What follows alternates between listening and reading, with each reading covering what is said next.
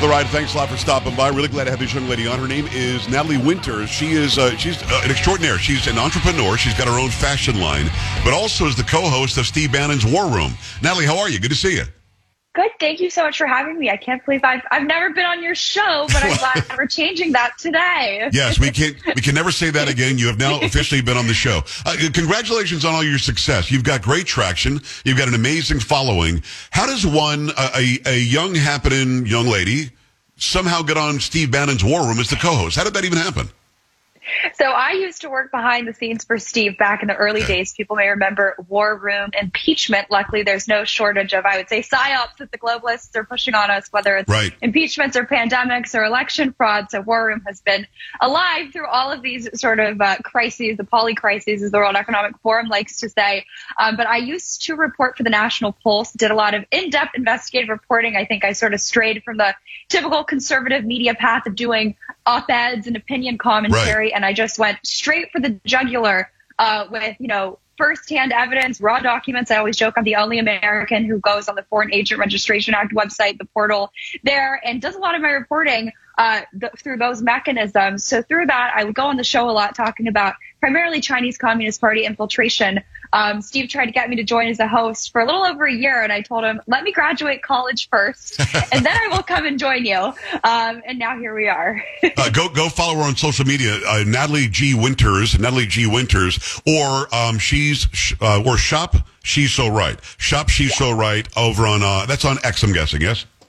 On everywhere, yes. Well, I, I, follow you on. I think I follow you on. I know it's on X and maybe on Gettr. I, am if I don't, I'll make sure that I do. I don't I'll follow the fashion line. I'm, I'm, I'm a guy, so I don't follow the fashion line yet, but I'm going to do that as well. Um, so, all right. So the Chinese uh, Communist Party infiltration in this country is way worse than, than we even thought. I mean, it turns out we're just now finding out that like the second largest landowner in one of the states is uh, maybe in Iowa. It's in one of the states is a Chinese company owner. Uh, we know about uh, uh ByteDance and TikTok and its infiltration, Confucius Institutes, its infiltration. What I didn't know is what I saw your report about today, which is leadership at the RNC has been meeting with Chinese people. Um, Natalie, I'm confused because it seemed like some sort of a made for uh, for TV drama. Are you telling me that the, the party, the RNC, is meeting with the Chinese? If so, why?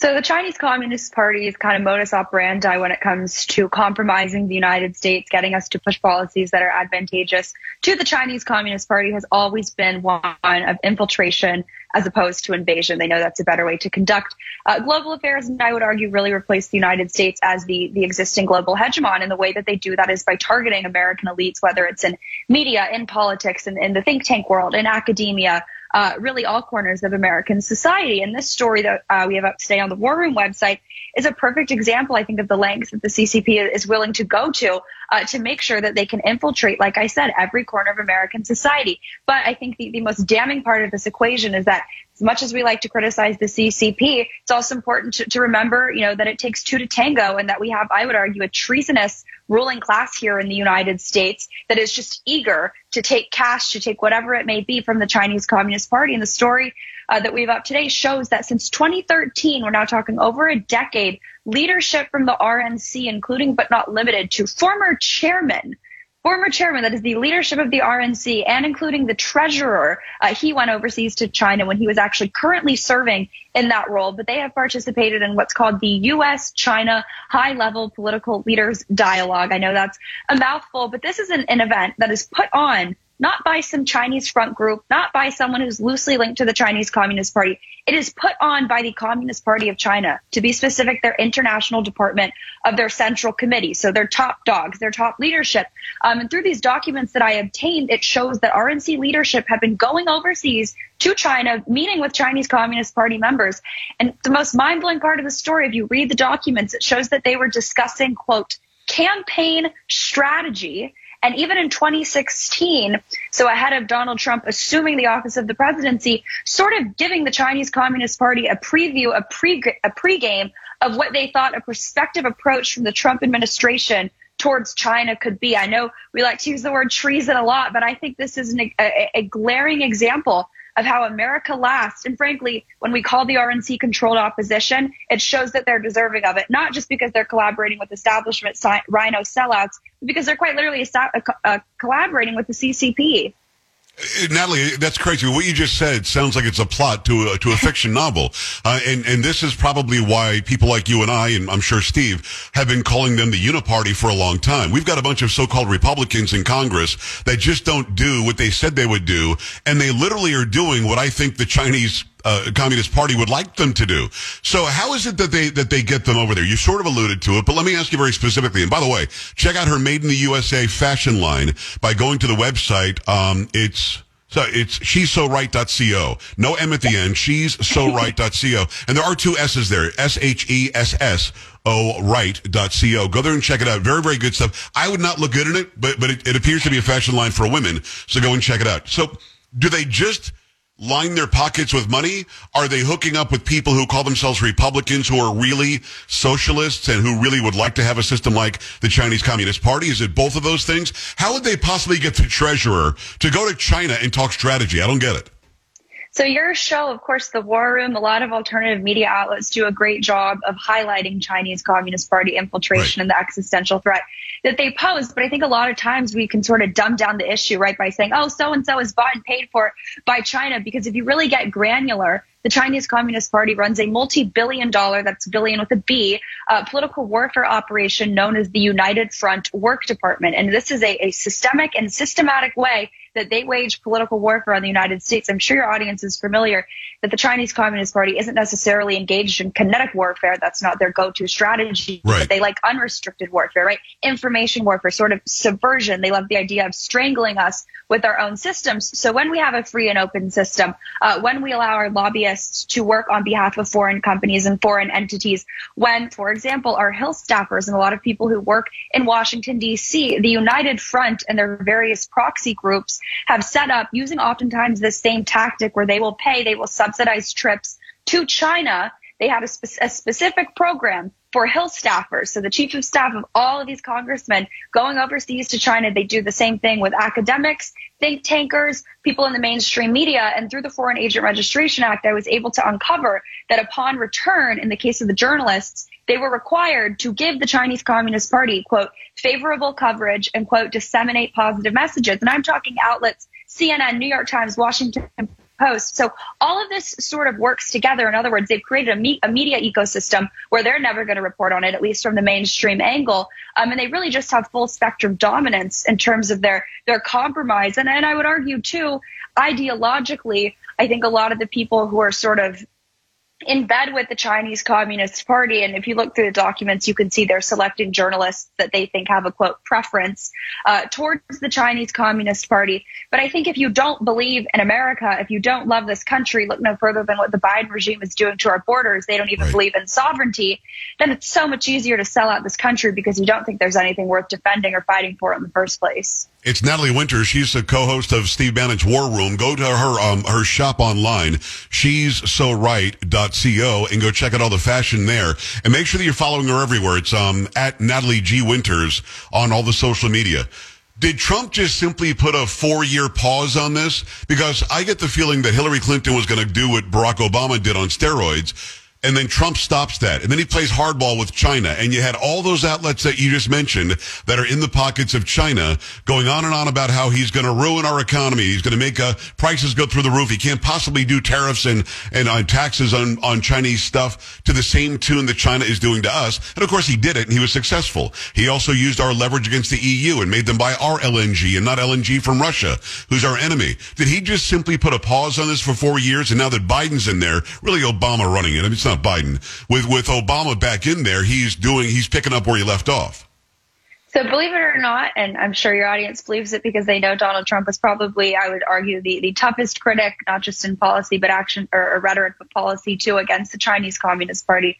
But he sanctioned a lot of these United Front Work Department entities. And I think the best juxtaposition to draw is really it comes back to of course Hunter Biden but the the entity the Chinese entity that his family has made millions of dollars from it's called CEFC China Energy. You can look at some of my old reporting. It shows that deleted web pages from this group admit that they were looking how to wage quote warfare against the United States particularly in the realm of information warfare. These are not just you know sort of linked to the Chinese Communist Party entities that Hunter Biden was partner with. They were ardent arms of the Chinese Communist Party seeking to topple the United States from the, the existing global world order. But CEFC China Energy, it was actually the Trump DOJ that had to prosecute the vast web of corruption that this entity left across the globe, across countries in Africa, and particularly with Patrick Ho, uh, who Hunter Biden referred to as, quote, the spy chief of China right. in one of the audio recordings from his hard drive. So, in other words, it was Donald Trump who had to clean up the multi-million dollar corruption schemes of Hunter Biden while simultaneously cracking down on a lot of these efforts. And you bring up the Clintons. They've been on the take from a lot of these united front groups too. I think the most important message here is when you say that someone or some candidate is, you know, bought and paid for by China, it's not just a random sort of haphazard uh, circumstance that you see that happen, right? Hunter Biden, it, don't miss the forest for the trees. There is a calculated campaign that they are waging to really find what I call the Achilles heel of the United States, whether it's the Hunter Bidens of the world, the other sort of political offspring, or like I said, people in media, academia, and they target these people with media. You could argue honeypots, sort of more the influence operation side of things. In my in my personal opinion, it's usually the money and the business deals. Um, but a lot of these shady Chinese entities also have uh, registered lobbyists all throughout D.C. and New York even Chinese entities that are working on behalf of the PLA, the People's Liberation Army, have, you know, former members of Congress, former congressional staffers, people whose salaries your taxpayers used to subsidize are now using those connections and leveraging them um, on behalf of Chinese Communist Party owned company, companies. It's uh, Natalie Winters. She, of course, the co-host of Steve Bannon's War Room. Go to her fashion line, she's so right.co. Go and check out that website right now. Uh, so uh, are we waking up? And again, I think that it's more about money than it is about anything else. I don't think that the Republicans and the Democrats are Republicans and Democrats anymore. I think they're who can I go to the highest bidder, which sucks. I think there are some good people, but not as many as we should have. But you're reporting on this. We now know about it. Um, is all this tied into the NBA getting billions of dollars from the from the Chinese Communist Party to go pretend like they're like us? Is this is this like the Chinese Communist Party buying all this land that we talk about? Um, they've infiltrated our educational system. Are we kicking them out fast enough? Are we awake now, Natalie? Or are we just now starting to open our eyes? I think we, the people, as in the people who listen to your show, yeah. uh, the people who I'm sure support Trump, are waking up to it. I think there's a level of granularity. You you could talk to people. I'm fortunate to go to a lot of events with Steve, and the audience is so versed in Chinese Communist Party foreign influence operations. It's amazing to see. And like I said, the ability to report on this objectively and without bias, having not ever taken a trip to China that's been subsidized by the Chinese Communist Party, that is sort of the, the worst thing that they can have for these influence operations, right? Because they thrive when no one reports on them, when you're not getting the word out. So I'd expect you're going to get even more hate and probably technological glitches from the Chinese Communist Party for having me on. But look, the best way we take down the Chinese Communist Party and continue to expose their corruption.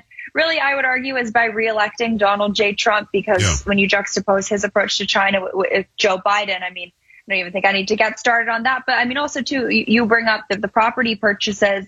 Believe me, I could riff for hours about why we need to re- reelect President Trump just with, on the issue of China alone. But right. you know, the Biden regime just announced that they were actually establishing a secret working group with the Chinese Communist Party, uh, with our Department of Agriculture, and with China's to collaborate on the food supply, to collaborate on farming. It's sort of vague. They didn't explicitly announce it. Their ambassador to China just sort of secretly admitted to starting this group while giving a keynote address actually for another foreign influence group that's part of the United Front Work Department called the China United States Exchange Foundation. So if you want to talk about optics, I would say delivering keynote addresses at communist foreign influence groups, probably not a great place to start, but on every yeah. single aspect, uh, the Biden regime is wholly compromised by the CCP. Natalie G. Winters, go follow her everywhere. Go to uh, she's so right.co, she's so right.co. Go check out the fashion line. I know you have to go. You've got more media to do. Give me, give me just a yes or no answer. Um, is the Chinese Communist Party behind all of this anti-Trump crap, all the headlines that we're seeing in all these outlets? Not all of it, but they are the prime beneficiaries of it. Okay. Natalie, come back soon, would you? Of course. Thank you so much for having me. I appreciate you. Natalie G. Winters over on social media. Go to she's so right.co. And we're back after this in the Joe Pags Show. Stay here.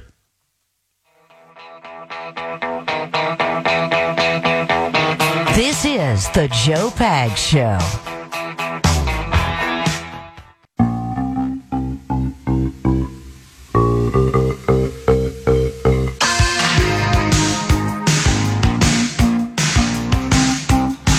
Glad to have you. Thanks. We appreciate Natalie coming on. Go and check out her fashion line. She's so right.co. There's no M at the end of it.